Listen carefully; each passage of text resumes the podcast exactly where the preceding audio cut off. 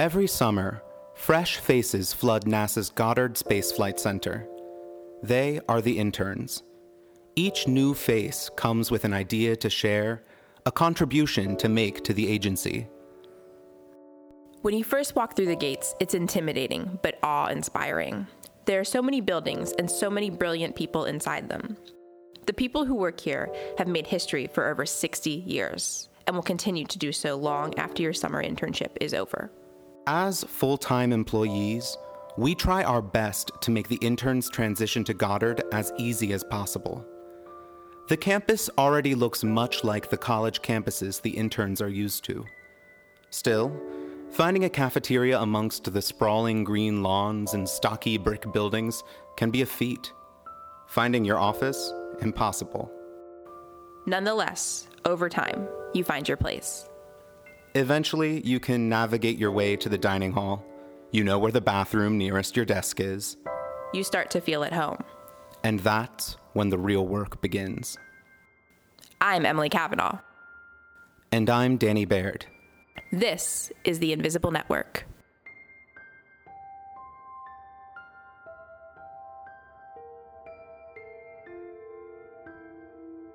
The Space Communications and Navigation, or SCAN, Program Office oversees NASA's communications infrastructure and develops much of the agency's portfolio of innovative communications and navigation technologies. In order to secure the future of NASA's networks, they have developed a workforce pipeline, a program by which they train and inspire the next generation of NASA communications professionals. The centerpiece of that effort is the SCAN Internship Project, or SIP. As intern ambassador for SIP at Goddard and an intern myself, I document the program in video and stills. I write about the interns and their projects. I facilitate events. Most importantly, I support the interns, ensuring that each student involved gets the most out of their summer experience. Interns are expected to complete a summer project under a mentor. Interns also participate in professional development workshops and networking events. Jimmy Acevedo, my mentor, serves as intern coordinator at Goddard. So, our SIP interns contribute to SCAN in a wide variety of roles across many diverse disciplines, from cybersecurity to public outreach. Our intern projects further SCAN's mission as they pursue bold, new lines of inquiry and they lend fresh eyes to the communications challenges of today. Past interns have enhanced network, network capabilities, uh, patented communications technologies, and improved the efficiency of agency operations. Many of our interns have actually gone on to work for NASA, furthering the pipeline of new talent to the agency and then, in turn, becoming mentors themselves. In return for their contributions, SCAN provides our interns with unique opportunities to grow their skills and interact with aerospace professionals. Our interns are encouraged to incorporate creativity into their design process. We inundate them with challenging ideas and new perspectives, and they network with current and future leaders as they build connections that will define their careers. Uh, our interns leave the program with a better understanding of the unique contributions they can make not only to NASA but to the world at large. What follows are interviews with this summer's batch of SIP interns at Goddard Space Flight Center in Greenbelt, Maryland, and Glenn Research Center in Cleveland, Ohio. We've asked them to speak about their experiences this summer, what they're working on, and why it matters. They're an incredible bunch of young people with passion and expertise. Students with as much to teach as they have to learn.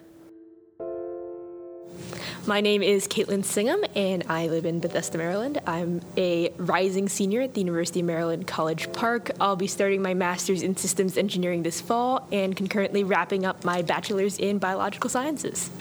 So, my summer project is Lunar GNSS, and what that means is essentially looking at whether GPS signals and other similar signals can be used to navigate to the moon.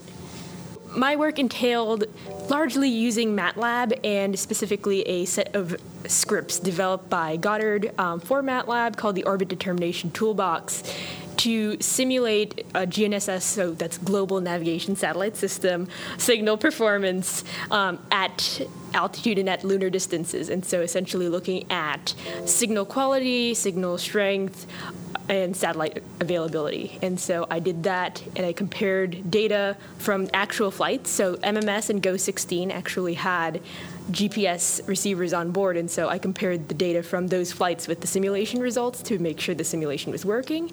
And then once I was confident in the results there, moved on to the actual lunar simulation. So I used the Artemis 3 trajectory, specifically part of it that's it's called the near rectilinear halo orbit, um, or NRHO. It's just a, halo right in front of the moon between the Earth and Moon, actually.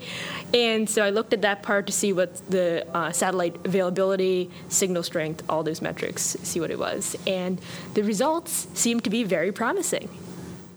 My name is Ben Krupp. I grew up around Philadelphia, but I'm currently going to school in Orlando. I'm doing my PhD in optics and photonics, which is basically physics with light, so lasers and that kind of stuff. The nature of my project is related to deep space communications, so something out in space and you need to communicate with something back on Earth.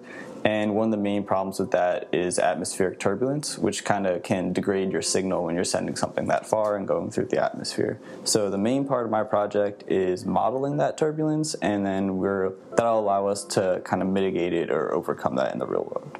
If you don't account for these effects, you can't really do communications with objects in space. And if you can't communicate properly, you might lose your spacecraft or your satellite. You might not be able to get the data you want. I'm Noah Cowper. I'm a graduate student at the University of Wyoming studying physics. I'm Amy Hatfield. I'm an engineering physics student at New Mexico State University. I'm Jacob Plowman. I'm studying astronomy and astrophysics at the University of Wyoming.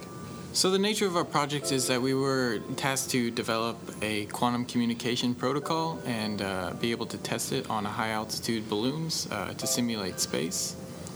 Uh, We're doing this in to prove as a proof of concept of uh, quantum communications. So my goals for the project were to develop the communications protocol, uh, simulate it, and be able to create entangled photons. My goal on this project was to develop and program the flight protocols as well as the balloon payload. My job was to design the optical comm stations for the transmit and receiving payloads. Our team totaled seven interns. We all worked together and collaborated to make a proof of concept plan for the entire summer. Uh, created all of the diagrams, all of the initial codes, and all of the simulations for this project so that next summer, when and if we all come back, we can just hit the ground running with construction and testing and then hopefully launch. Working together was a great experience because it really resembles how a group of people would work in the real world. And so it was really a great learning process and a great experience to be able to have. Um, well, my name is Nick Sia. I will be a first year master's student in aerospace engineering at West Virginia University this coming fall. Um, I am a Cleveland native, and this is my second time interning at Glenn Research Center. So, my project this summer deals with analyzing the communication links to and from the power and propulsion element, which is the first module of the Deep Space Gateway set for launch in 2022.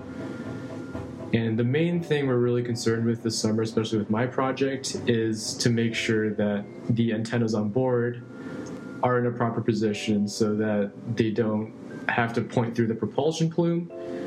That becomes problematic because having to propagate um, a radio signal through the propulsion plume creates kind of an additional medium or another thing the signal has to transfer through. While usually that's not a big issue with things like clouds or anything like that, with an ion propulsion plume, it actually could cause the signal to miss Earth entirely.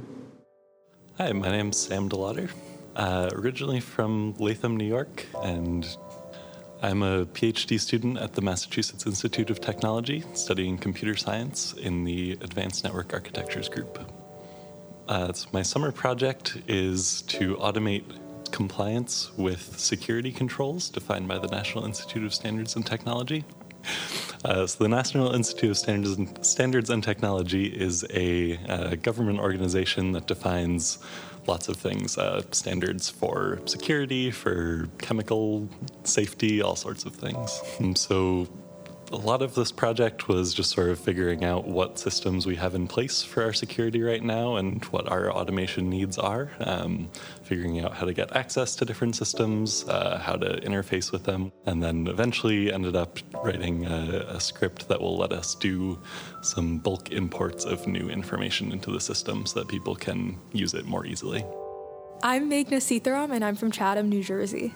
Uh, I'm a rising senior at University of Maryland College Park studying physics and astronomy. This summer, I created a test bed to help evaluate a certain component that we are using for a commercial off the shelf optical communication ground station.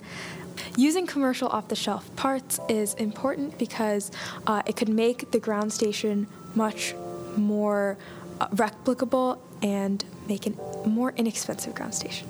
My name is Grace Mary. I am from Zanesville, Ohio, but I've been living in Cleveland for the past three years for school. I'm studying animation with a focus in 3D modeling. I don't really have a single big project. I'm, it's more of working on smaller projects throughout the whole summer. All of them are 3D modeling or animation based. I built a couple 3D models to be used in some VR demos that educate visitors to the center.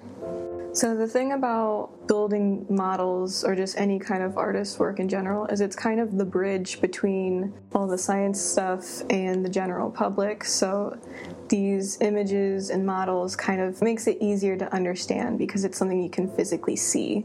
My name is Monica Saraf, and I am from Herndon, Virginia. I'm currently at Thomas Jefferson High School for Science and Technology in Alexandria, Virginia. I worked on a recommendation for what cloud platform the Near Earth Network should use in order to move their data storage from local to the cloud. The NEN has a lot of high data rate missions, which means that they have a lot of data that they're bringing down from space. And in order for them to be able to store that, they have to have an easy, accessible way to um, maintain all of their data, and that's why I was brought onto this project. So, uh, in the future, I plan to work in a field where I can combine both my passion for cybersecurity and my passion for biotechnology so that I can help people with devices like pacemakers and things like that, where they have to have security for their devices, which isn't necessarily in existence right now because it's not given as much importance as it really should be. As the summer comes to a close, students return to their universities with technical and professional skills under their belts. More importantly, they leave knowing they've had a positive impact on the agency's mission. On July 20th, 2019, NASA celebrated the 50th anniversary of the moon landing, the Apollo missions. Many of the interns' mentors were a part of the Apollo generation, those inspired by trailblazing Americans soaring through space and Neil Armstrong's immortal words. It's one small step for man, one giant leap for mankind. This intern class has seen the Apollo footage and heard Armstrong's words. They understand the importance of the Apollo missions to NASA's history. But 50 years have come and gone. They look forward to the future. These interns will know Artemis, NASA's next generation missions to the moon. The Orion capsule, which will carry Artemis astronauts to and from the moon, looks much like Apollo's command and service module, which served a similar purpose in 1969. Its destination and appearance, however, are where the similarities end. When NASA returns to the lunar surface, we will leave more than flags and footprints. The agency will create a sustainable human presence there, using the moon as a stepping stone towards Mars and beyond. Expanding humanity's reach into space, NASA will return with new knowledge and opportunities. Compared to Apollo, the science will be more advanced, the technology cutting edge, the data richer. The Artemis generation will know a different moon than Apollo, far from grainy analog footage shown on tube televisions. They will know a moon delivered in high definition digital video, live to their televisions, tablets, and phones. And who knows? A scan intern might just be the one focusing the camera. The Invisible Network is a NASA podcast presented by the Space Communications and Navigation, or SCAN, program. This special edition of the podcast was written, produced, and recorded by NASA interns Emily Kavanaugh and Victoria Woodburn, with me, Danny Baird. The episode was released in October of 2019 at the close of International Space Week. Editorial support provided by Matthew Peters. Our public affairs officer is Peter Jacobs. Special thanks to SCAN Policy and Strategic Communications Lead Barbara Adde, as well as intern coordinators Jimmy Acevedo and Tim Gallagher. The next season of this podcast will begin release in the coming months. Be sure to subscribe and reconnect with the Invisible Network. For the full text of this episode and related images, visit nasa.gov/invisible. To apply to SCAN internship project opportunities, make a profile on intern.nasa.gov and keep an eye out for projects that interest you. We hope to work with you soon.